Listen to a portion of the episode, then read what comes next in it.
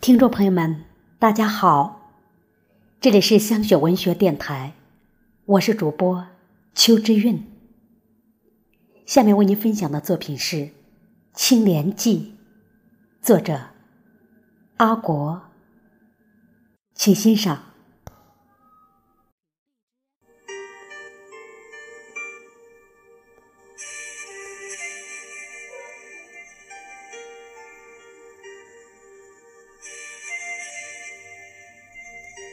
轻颜的睡莲，我唤它青莲。抵达青岩古镇，雨还纷纷落着，一眼就望见了曲曲折折的莲塘。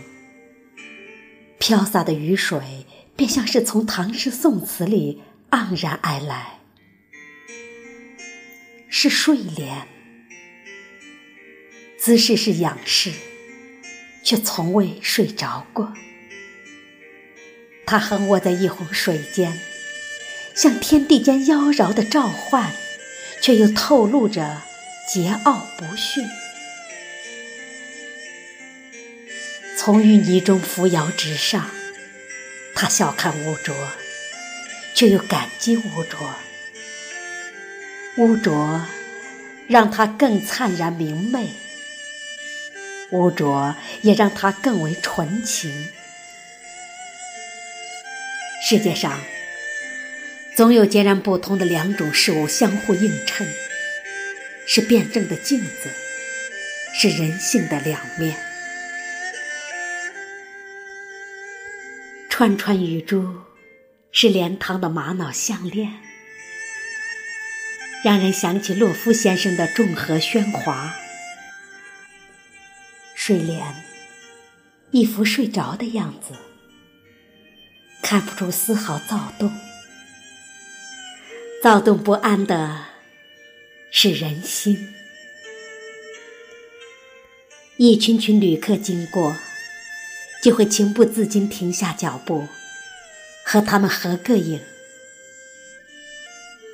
女子们一颦一笑的模样，多像一只只莲啊！努力呈现出最好的身段，在俗世中，是否如这一池河，保持丽人的笃定与高洁？古城墙在远处立着，威风凛凛，像恭候随时杀入敌阵的武士。他呵护着如画江山，让睡莲柔媚无比，阴阳相长，让人的想象更为开阔。一墙之隔，就是古城商业街。中国所有古镇的商业街，似乎越来越雷同。青岩唯一有特色的是它的状元猪手，竟像了一条长长的街巷。坐在古城墙，看孩子们啃着猪手，吮吸手指，再望望雨中的莲，心境犹如悬浮在梦中一般。我离开时，仿佛听到他们在潮湿的夏日低吟浅唱，像是一种芬芳的告诫。我怀揣着一池清莲离开，等有一天再来时，是否会洗去些许世间的庸俗和名利？感念起这池底黑滑的淤泥，曾经那些时光长河中的纠缠和环绕呢？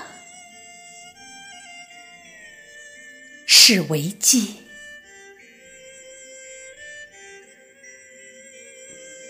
感谢您的聆听，我们下期再见。